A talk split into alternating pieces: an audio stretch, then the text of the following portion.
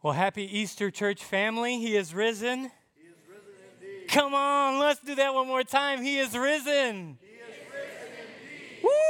Woo! Man, that just gets me jazzed. I love Easter morning. You know, I came in early for the sunrise service, and I loved it because as I was driving in on Easter morning, Sunday morning, where we're celebrating the resurrection of Christ, the turning point of history, I got to come in watching the sun rise on the day that we celebrate the resurrection of the sun, the rising of the S O N.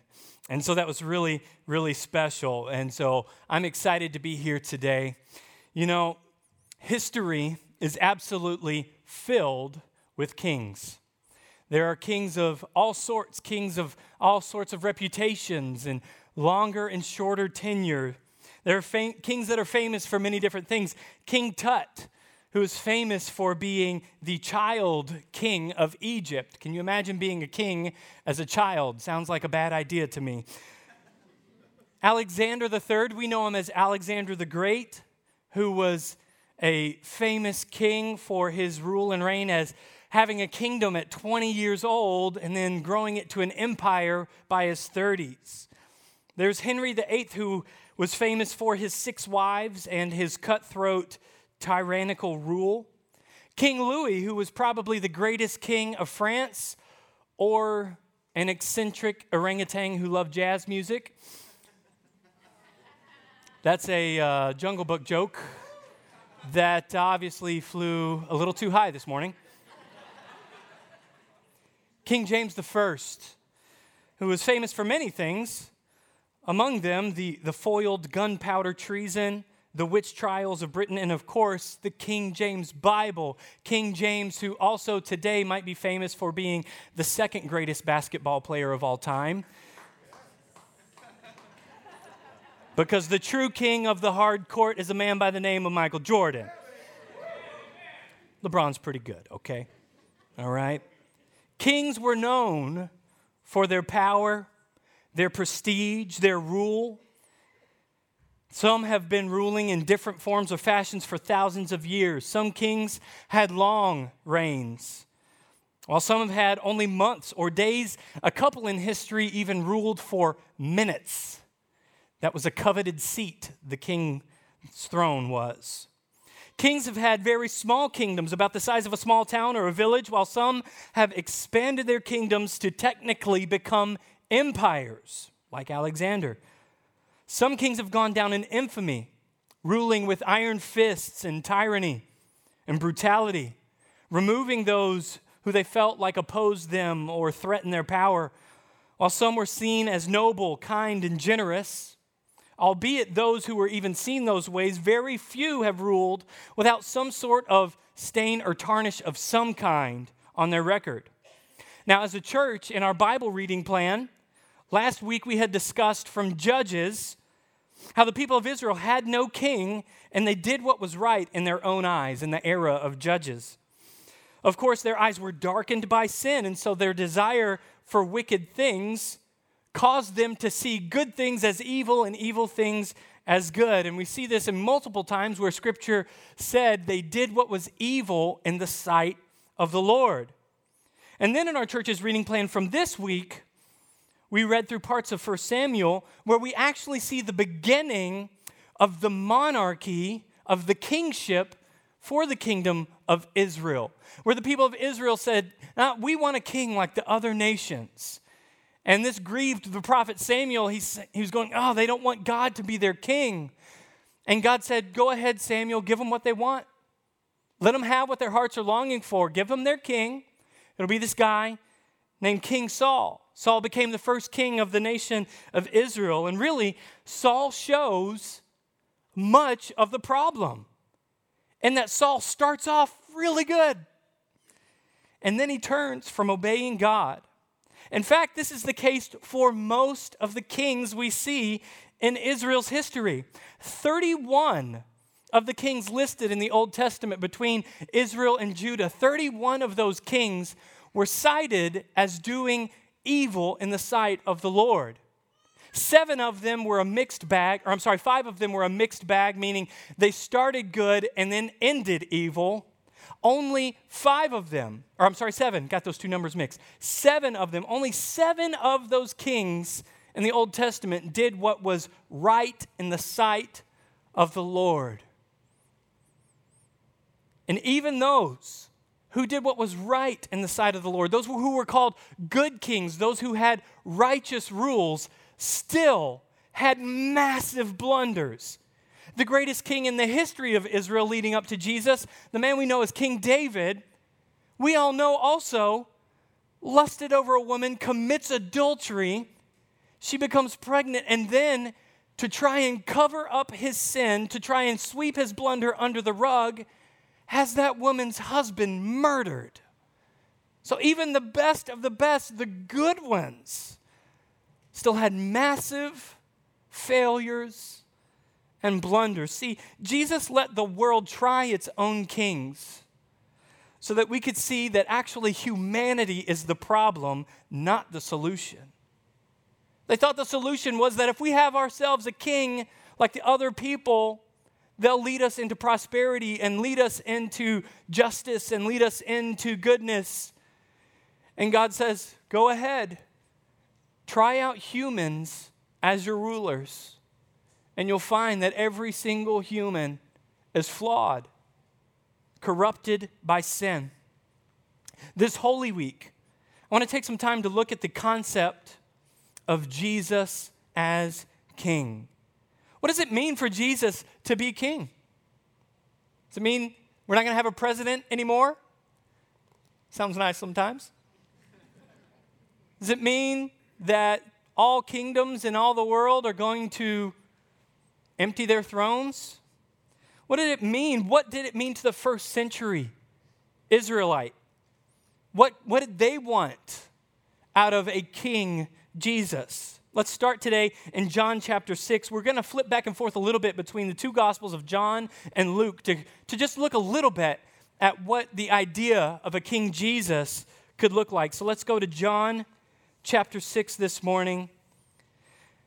This story is a very famous story. You've heard it before, probably, where Jesus has been preaching and teaching, and he's amassed this huge crowd where there's 5,000 people. And according to history and the way that numbers were counted back then, that would have probably meant 5,000 men alone. And so, if their wives and children were with them, we're talking about an even larger crowd than that. And so we'll leave it, though, still at the number that's cited. 5,000 people have been following Jesus. They're listening to his teaching. They're captivated. They're interested. They've seen and heard of his miracles, the things that he's done. And Jesus finishes teaching. He recognizes these thousands of people have been following him, and they're probably hungry. So what does he do? He calls his disciples, says, Hey guys, we need to feed these folks. This is the Stephen Maris paraphrase, not an official translation. We need to feed these guys. Any of you guys got any food? And they're like, Jesus. oh, let's state the obvious. There's a lot of people here. And Jesus says, Does anybody got any food? And Philip says, Well, there's a kid over here who has a basket with some fish and some bread, but what is that to this? And Jesus says, Sit the people down. So they sit down the people and section them off. And then Jesus prays and blesses the food, and from one basket feeds thousands of people. Thousands and thousands of people. Would, I mean, from this, the people get pretty excited. Let's see how they respond to this. Let's look John chapter 6, and we'll look at verse 15. It says, Perceiving then that they were about to come and take him by force to make him king, Jesus withdrew again to the mountain by himself. Jesus recognized these people are pretty excited about what he just did, feeding all of them. I mean, let's be real. If I was up here with a basket of Chick fil A today and I fed all of you from one bag or one basket, which is possible probably because that's Jesus' chicken, okay? I'm telling you. If you love Jesus, you love Chick fil A, all right? That's a joke. A couple of people laugh, so that's good. You would be pretty excited if I had one bag of Chick fil A and I fed all of you. I know Rob doesn't like their waffle fries, but I'm praying for your salvation, brother. So if we did that, everybody would rightly be freaking out. And the way they responded to this miracle, to seeing Jesus take one basket of food and feed thousands of people, Jesus perceived they wanted to force him to be their king. And if we follow the story along, I'll do a little bit of paraphrasing for time's sake. Jesus is like, no, perceiving and understanding also, it's not his time, and also they have some wrong motives. He hides, he goes away on the mountain to hide. I'm assuming he told his disciples to go across to the other side of the lake on the boat because they did. And then that night, they're crossing over the lake. They see Jesus walking on the water, rightly so. They freak out a little bit. And Jesus says, Guys, it's me. And then they find themselves on the other side of the lake. The sun comes up. All the people are going, Where'd the guy go who fed us? Where's Jesus? We got to find him. Let's pick up reading again in John chapter 6. Let's look at verse 22. On the next day, the crowd that remained on the other side of the sea saw that there had been only one boat there, and that Jesus had not entered the boat with his disciples, but that his disciples had gone away alone. Other boats from Tiberias came near the place where they had eaten the bread after the Lord had given thanks. So when the crowd saw that Jesus was not there, nor his disciples, they, gave them, or they themselves got into the boats and went to Capernaum seeking Jesus. When they found him on the other side of the sea, they said to him, Rabbi, when did you come here? Jesus answered them, Truly, truly, I say to you, you are seeking me not because you saw signs, but because you ate your fill of the loaves. Do not work for food that perishes, but for the food that endures to eternal life, which the Son of Man will give you. For on him God the Father has set his seal. Then he said to him, What must we do to be doing the works of God? Jesus answered them, This is the work of God, that you believe in him whom he has sent. And then they continue on this back and forth conversation. They're not liking the fact that Jesus actually just called them out. Jesus says, Listen, they, they find him, they get to the other side of the lake, and they're like, Jesus, where'd you go? We saw your disciples go uh, across the lake, but you weren't with them, and now you're here. Where'd you go? He just doesn't even answer their question, doesn't acknowledge, calls them out by saying, Listen, you don't want me because you saw signs. Other translations say because you understood the signs. Basically, he's saying, You don't want me because you know who I am, or you don't want me. You want me because you ate your full. You want me because of what I did for you and what I could do for you. You want to make me your king in hopes that I could just keep on doing this for you. And Jesus, seeing those motives and intentions in their heart, goes, Eh, I'm not playing this game anymore.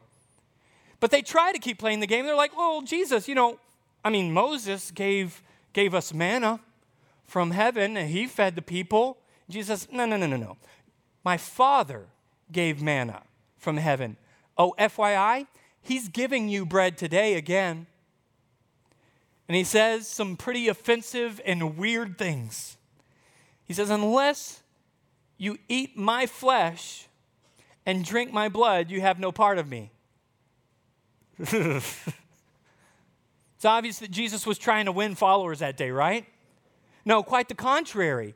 In fact, these people who wanted to make him their king because of what they were hoping he could continue to do for them, instead, he starts saying things to scare them off and to, to offend them.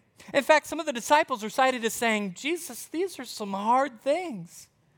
He says, Surely I say to you, unless you eat my flesh and drink my blood, you have no part in the kingdom. He said, I am the bread of life. You're sitting here thinking, they're, they're wanting him to go, Oh, yeah? You think Moses is bad? Watch this bread. They're trying to lure Jesus into doing it again, and he goes, I'm not playing your stupid game. I'm king of a kingdom that you're not aware of. And you only want what I can do for you in the natural. You're not seeing the signs and understanding why I'm really here. And so he scares them off. In fact, let's look at uh, chapter 6, same chapter. Let's look at verse 66. After this, many of the disciples turned back and no longer walked with him. So Jesus said to the twelve, Do you want to go away as well? Simon Peter answered him, Lord, to whom shall we go? You have the words of eternal life, and we have believed and have come to know that you are the Holy One of God. The disciples recognized. They weren't like the crowd, the massive crowd of people who were called disciples at that moment, people who were following this teacher, who then started hearing some hard things and said, Ah, I'm out. This is getting weird. Jesus says, Guys, you to go too? Peter says, Jesus, where are we going to go? You, who? To whom would we? You're the only one who has the words of life.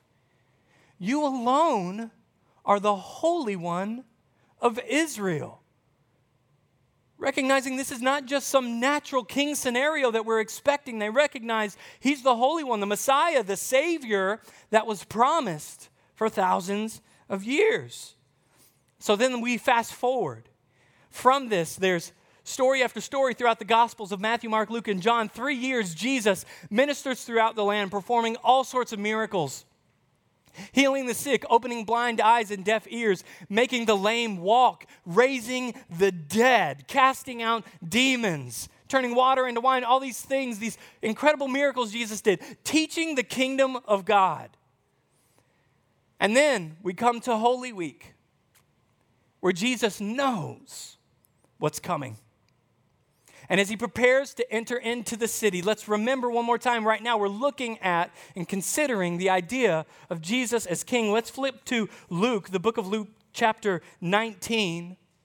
It's the Passover feast is about to start, and so Jesus, like all good Jews, is coming into the holy city of Jerusalem to observe the Passover. Luke 19, verse 28 and when he had said these things, he went on ahead, going up to Jerusalem. When he drew near to Bethphage and Bethany, at the mount that is called Olivet, he sent two of the disciples, saying, Go into the village in front of you, where on entering you will find a colt tied, on which no one has ever yet sat. Untie it and bring it here. If anyone asks you, Why are you untying it? you shall say this The Lord has need of it. So those who were sent away, or so those who were sent went away and found it just as he had told them. And as they were untying the colt, its owner said to them, uh, Why are you untying the colt? And they said, The Lord has need of it. And they brought it to Jesus, and throwing their cloaks on the colt, they sat Jesus on it. And as he rode along, they spread their cloaks on the road.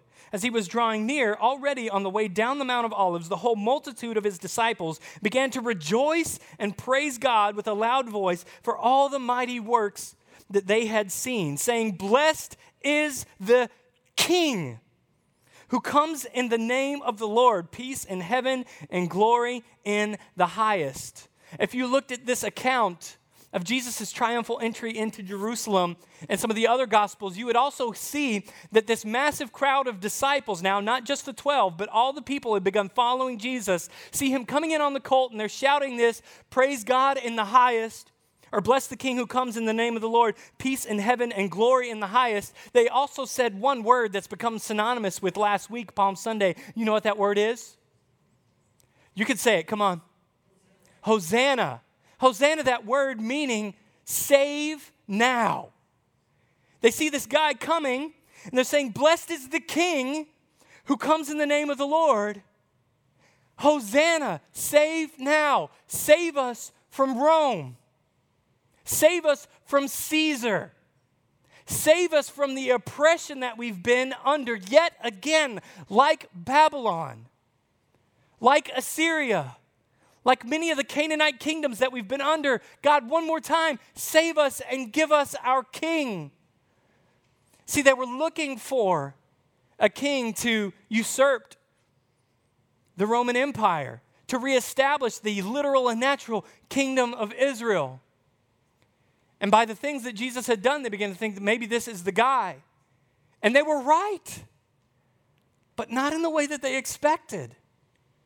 They would have expected him to come with an army to conquer the legions of the Roman Empire. But Jesus didn't come and do what was expected from him of his disciples. Let's look one more way that Jesus does something different than is kingly. Let's look back in John again, the book of John, chapter 13. This is after Jesus has come in on the colt. And it's the night before Jesus would be betrayed and arrested and go to give trial and then be crucified. And he's with his 12 disciples. He's not with the massive crowd of disciples anymore. He's in the upper room with his disciples.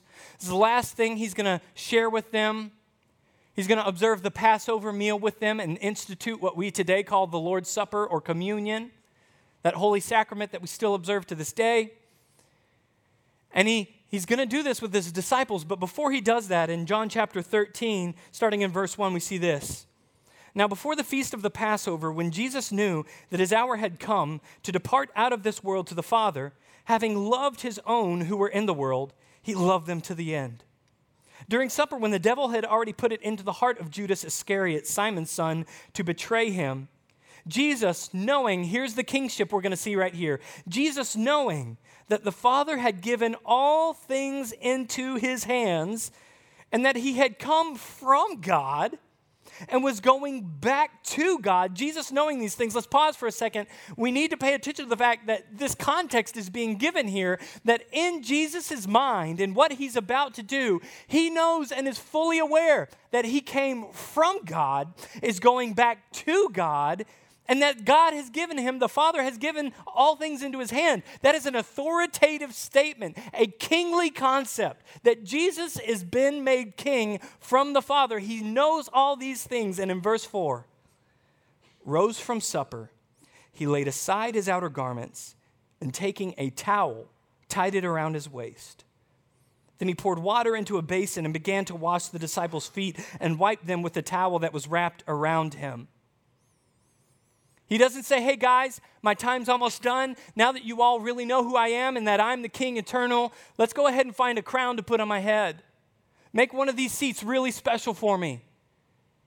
Knowing that he came from the Father, was going to the Father, and have been given all authority and kingship from the Father, he takes the servant's towel and he does what is the most humble thing cleaning the feet.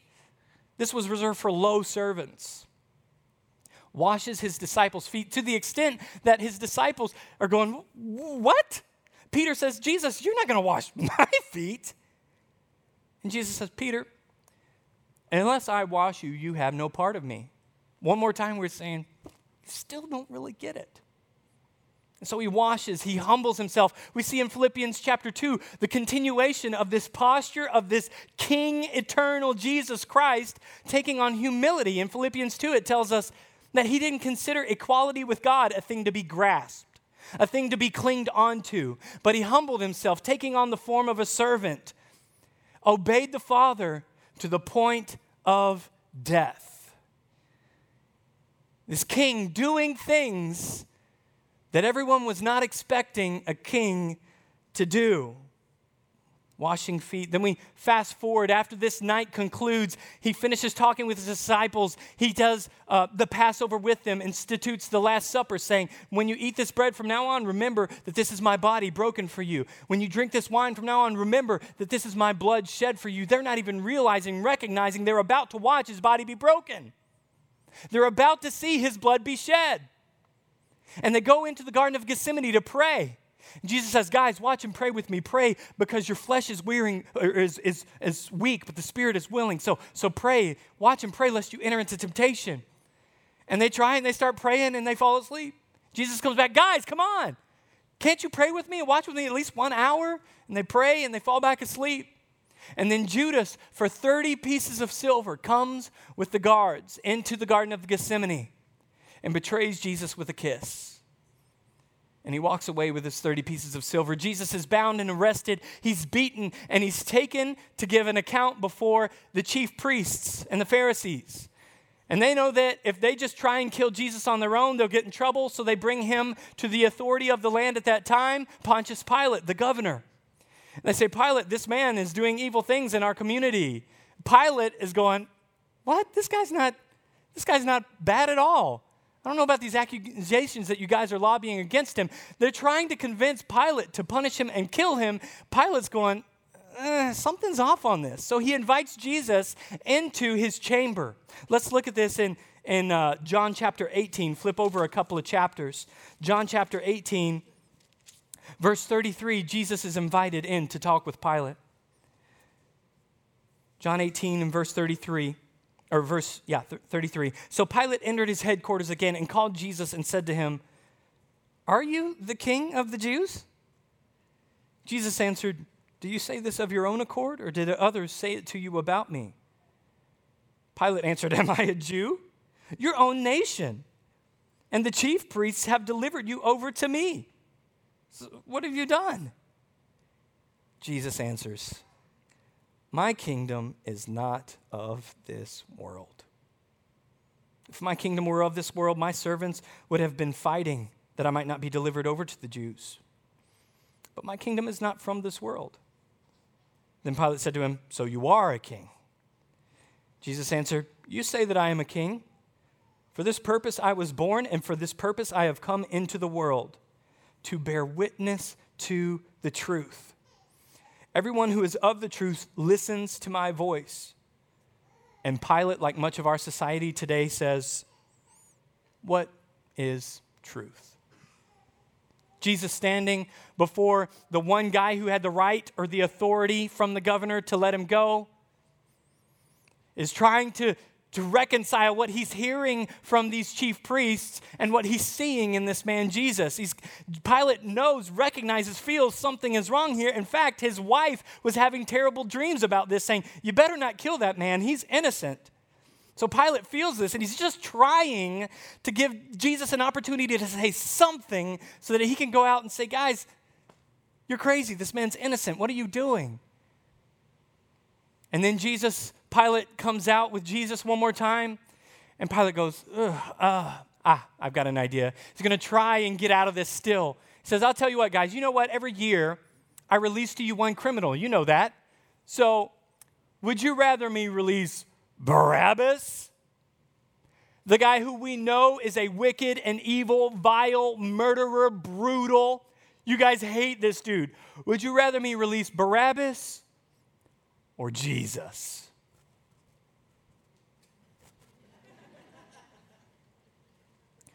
Jesus.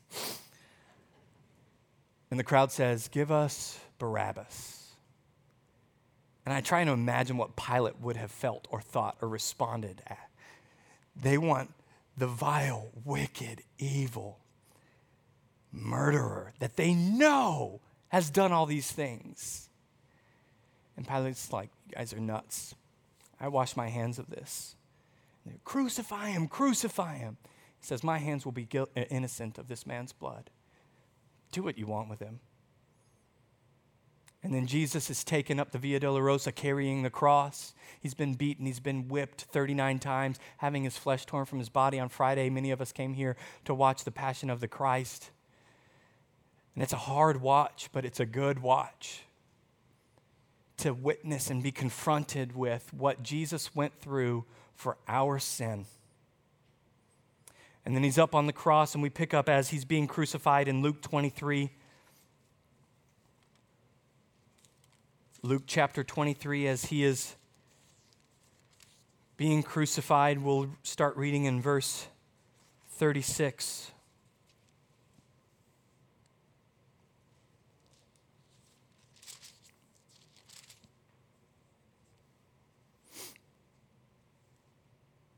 I'm sorry, Luke 24.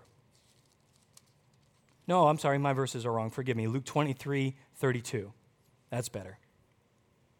Two others who were criminals were led away to be put to death with him. When they came to the place that is called the skull, they were crucified, or they crucified him. And the criminals, one on his right and one on his left. And Jesus said, Father, forgive them, for they know not what they do. Pause. What other king is going to be robbed or wronged while he is the only one truly innocent and say something like that. Any other king in history, any other ruler who is innocent and is being treated and handled the way that Jesus is being treated is going to say, How dare you? Who do you think you are? Do you know who I am? The King Jesus, whose kingdom is not of this world, says, Father, forgive them. They don't know what they're doing. And they cast lots and divided his garments. And the people stood by watching, but the ruler scoffed at him, saying, Oh, he saved others, let him save himself, if he is the Christ of God, his chosen one. The soldiers also mocked him, coming up and offering him sour wine, and saying, If you are the king of the Jews, save yourself. There was also an inscription over him saying, This is the king of the Jews. They're mocking him. The one who could snap his fingers and knock them all on their tails. The one who could go, oh, and come up off of that cross the one who could have stopped any and all of it, knew this was the only way to accomplish the work he was sent to accomplish. This is why in the garden, when he was praying, he said to the Father, Father, if there's any other way we could do this, if there's any other way, vexed over what he was about to go through, knowing he was about to take 39 stripes on his back, tearing his flesh from his bone, knowing the beard would be torn from his face, knowing that he would be beaten and spat at and mocked, taking nails in his hands to the cross, knowing all of this, the crown of thorns that would be pressed on his head, and above and beyond all that, knowing he would bear the sin and shame of humanity, says, Father, if there is any other way, can we let this cup pass from me? Dude, can I not drink the cup of your wrath? Nevertheless, not my will, but yours be done. And he goes to the cross and he dies. And we can see, even from his disciples, they didn't expect their king to be crucified. Crucifixion was the most shameful and painful death penalty in the Roman Empire. It was reserved for insurrectionists and rebels and people who were causing problems in the empire. It was meant to make a case, make a display of don't do what these people did. Yet Jesus went to that cross of shame, bearing our shame, bearing our sin. And although people would look at others on a cross and think, don't do what those people did, we look at the cross of Christ and go, we can't do what that person did.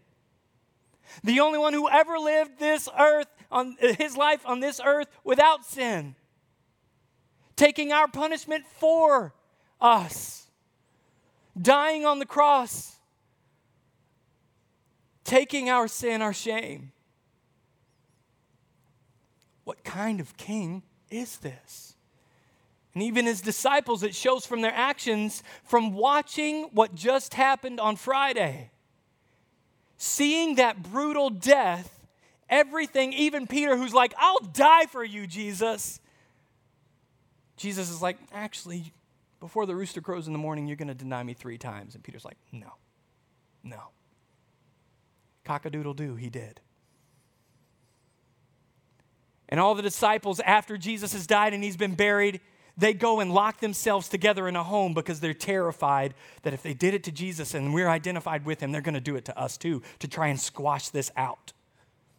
Showing from their own actions that they've started to question. They didn't expect their king to die on a cross, even though Jesus told them multiple times that he had to go die forgetting that he had told them he would have to be raised from the dead. And they're hiding in their home, forlorn, distraught, until Sunday came. And some of the women went to try and tend to the body, and they find the tomb open, that stone rolled away, and the body's not there. And an angel greets them, saying, Why are you looking for the living among the dead? He's not here. And then Jesus even shows himself to some of the women and they're elated, overwhelmed, because they just saw on Friday what happened. And they're thinking, no one can come back from that. Not only did we see him up on the cross and all that he went through, we watched the spear go through his heart. You don't come back from that. But this king is different. He came he died and he rose from the dead, declaring to the world, I am not a king like the kings you've seen or will see. I am the king eternal. So the disciples are gathered in the room. Jesus appears to two guys who are walking down a road who are also depressed and, and forlorn, thinking, oh, How could this have happened? And Jesus is talking to them. And he opens their eyes to realize that he's Jesus, and then he disappears. And these guys go, We've got to go back to Jerusalem to tell his followers. And they go to the room where all the 12, or the 11 at this point, because Judas obviously is not a part of that anymore. And they go to the room where the 11 are, and they come in and they say, Guys, Jesus just appeared to us. We were walking with him, and he opened our eyes to understand the scriptures. And he was teaching, Jesus, he's alive. We don't get it, but he's alive. And some of the disciples are like, Oh, really? And some of them are still skeptical, going, ah. Again, with the images of what they saw on Friday, are struggling to believe.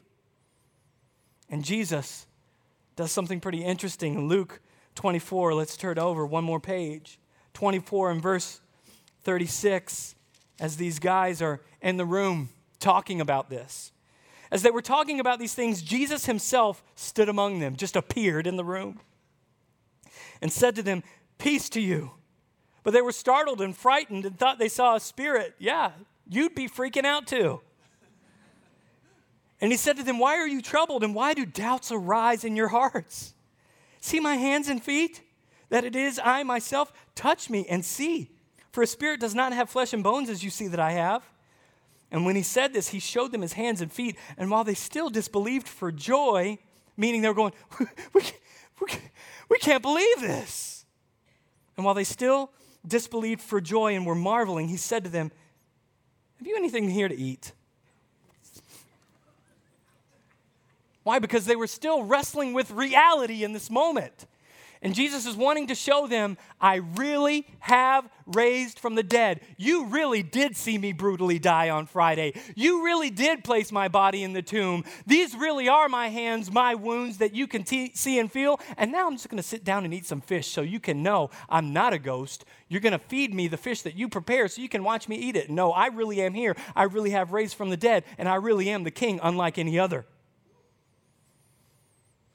You got any fish to eat? And they gave him a piece of broiled fish, and he took it and ate it before them. Then he said to them, These are my words that I spoke to you while I was still with you. That everything written about me in the law of Moses and the prophets and the Psalms must be fulfilled. He said, Guys, I, I told you about this.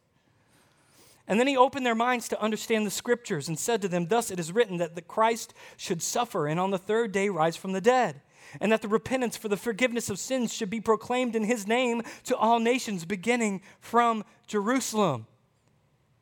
Say, guys, I told you about this. You should have seen this coming. Nevertheless, here I am. Touch. Watch me eat. Jesus, in all of this, shows that he is the king unlike any other. Jesus wasn't the king that they wanted, he was the king that they needed. They wanted the king to overthrow Rome, overthrow Caesar, reestablish the kingdom of Israel. Jesus' ambitions and goals and assignment were way bigger. Rome? Caesar? I've come to conquer sin and death. The people wanted a political ruler, a military ruler, a king to come in power and overthrow Rome. Jesus came to overthrow the true tyrant, the true oppressors, sin and death. While earthly kings were born in a palace with pomp and circumstance, Jesus was born in the humble manger. Without all that would go on in the palace, he had the shepherds and the angels greeting him and celebrating him. Jesus didn't enter the city on the legs of a legion of soldiers, as everyone would have expected. Unlike any other, he comes in on the back of the humble donkey. He didn't come in bravado and stature and force, but in meek humility, submitting to the Father. While an earthly king might have wanted to conquer Rome, he came to conquer sin and death. When earthly kings would have wanted to fix a broken economy, Jesus came to heal a broken spirituality.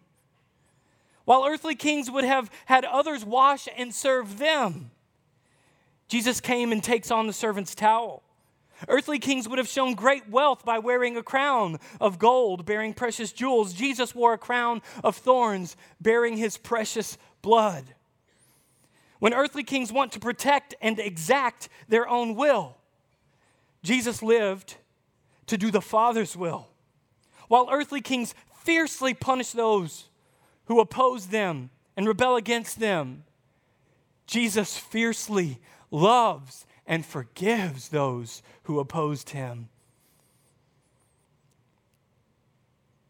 Ultimately, earthly kings stay in their graves.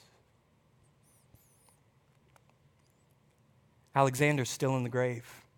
King Tut's still in the grave. King Henry, King George, King whomever, they're all still in the grave. Jesus' tomb is empty. Did you know there is more historical evidence for Jesus' empty tomb than there is that Alexander the Great ever existed? There is more historical evidence that Jesus' tomb is empty.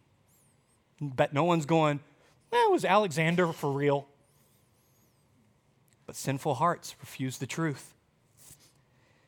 He arose on the third day, conquering what no earthly king could conquer, redeeming sinners that no earthly king could redeem, saving man from the wrath of God which no earthly man could bear forgiving, redeeming, and saving and indwelling the sinner to be made righteous by the blood of Christ. The king's goal is not merely to take over this broken world and deal with all the corruption in it, but to make an entirely new world without sin, without corruption, without wickedness, without sickness, without pain, without suffering. suffering. This is our eternal hope because the tomb is empty that our eternal King has given us an eternal hope with present promises. He has promised us an eternal home as we labor through this temporary assignment. Jesus didn't stay in the tomb as other kings did. This king rose from the dead, conquering death, conquering the grave, showing that his rule, his reign, his dominion, his authority, his jurisdiction goes beyond all national borders, beyond all governments, beyond physics and science itself.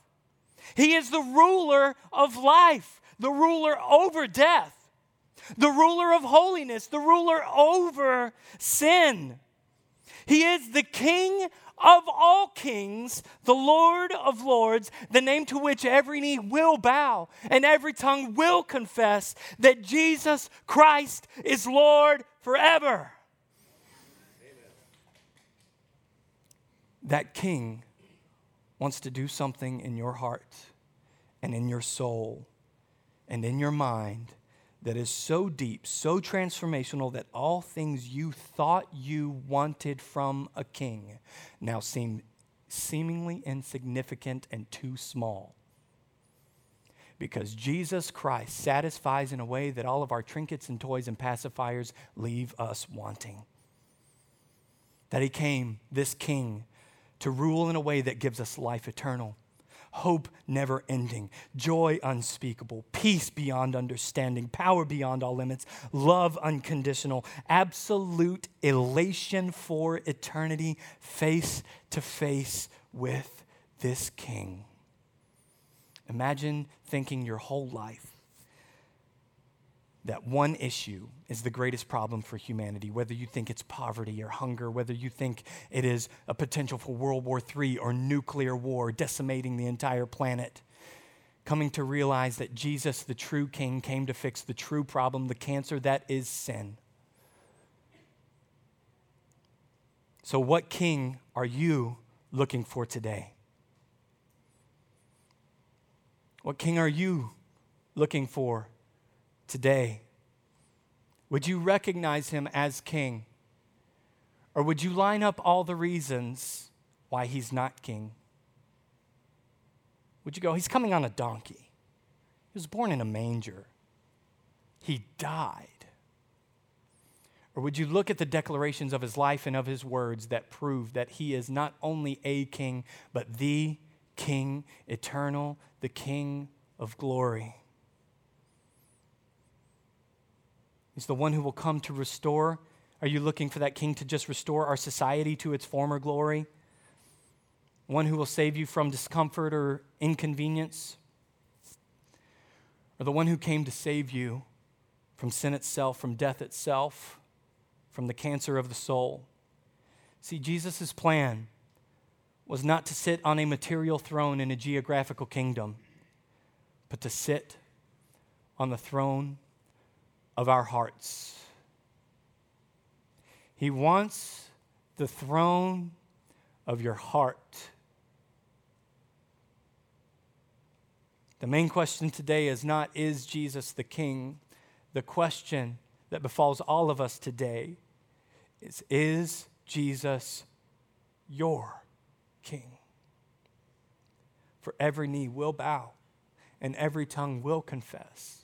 And we have been given the gracious, merciful gift of the truth to see it and acknowledge it and not begrudgingly go, okay, uncle, but to relish in that we have been invited into the king's family. That this king paid our penalty, paid our debt to call us sons and daughters, where we become royalty, where we live with him forever. In a way which causes the sufferings and pains of this world to be called light and momentary afflictions and we will on that day bow before him and worship him with joy in a way that our heart screams it was worth every second. Lord Jesus, thank you. Thank you for taking our sin. You had every right as king to come in with force and to just shut up every argument and to put every toy ruler in their place. But you came in humility and in meekness and in grace and in tenderness and mercy. Lord, I ask by your Holy Spirit that you would open eyes today to see the truth of who you are. That if there's anyone here or in the commons or watching online that does not know you, God, I ask that you would open their eyes to see and believe the truth that you are the truly resurrected King that we celebrate, that has welcomed us back into the family. God, I ask that you would bring repentance, true saving faith today. And that you would change hearts and minds to love you and to want you and to serve you all the days of their lives. In Jesus' name, amen.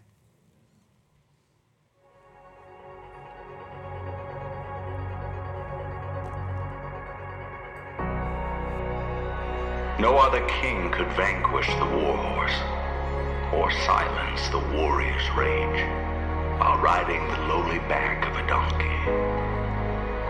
No other king could break the dominion of darkness, the tyranny of evil, with a reign of grace and a kingdom of peace. No other king could give his life for the redemption of rebels, his wealth to welcome the outcast. Jesus is that king, the king of glory, son of the living God. Not just another king, not just another prophet, not just another teacher. He was the one the world had been waiting for. The one to deliver us from captivity, the son of David and Abraham's chosen seed. He is the goal of the Mosaic law, Yahweh in the flesh. He is the one to establish God's reign and rule, to heal the sick, give sight to the blind, freedom to the prisoners, and proclaim good news to the poor. This Jesus was the Creator come to earth and the beginning of a new creation. He embodied the covenant, fulfilled the commandments, and reversed the curse. This Jesus is the Christ that God spoke of to the serpent, the one prefigured to Noah in the flood, the one promised to Abraham, the one guaranteed to Moses before he died, the one promised to David during his reign, the one revealed to Isaiah as a suffering servant, the one predicted through the prophets and prepared for through John the Baptist. He the Father, Son, Savior of the world, and substitute for our sins. More loving, more holy, and more wonderfully terrifying than we ever thought possible. He is our Jesus, and there is no other king like him. He is our God, our glory, our victorious Savior. There is no other king like him. There is no other king.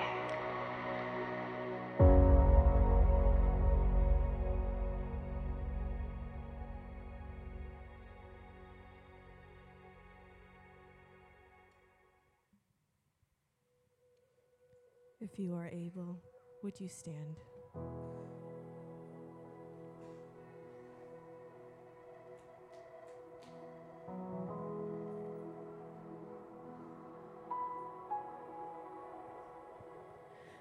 There was a moment when the lights went out, when death had claimed its victory.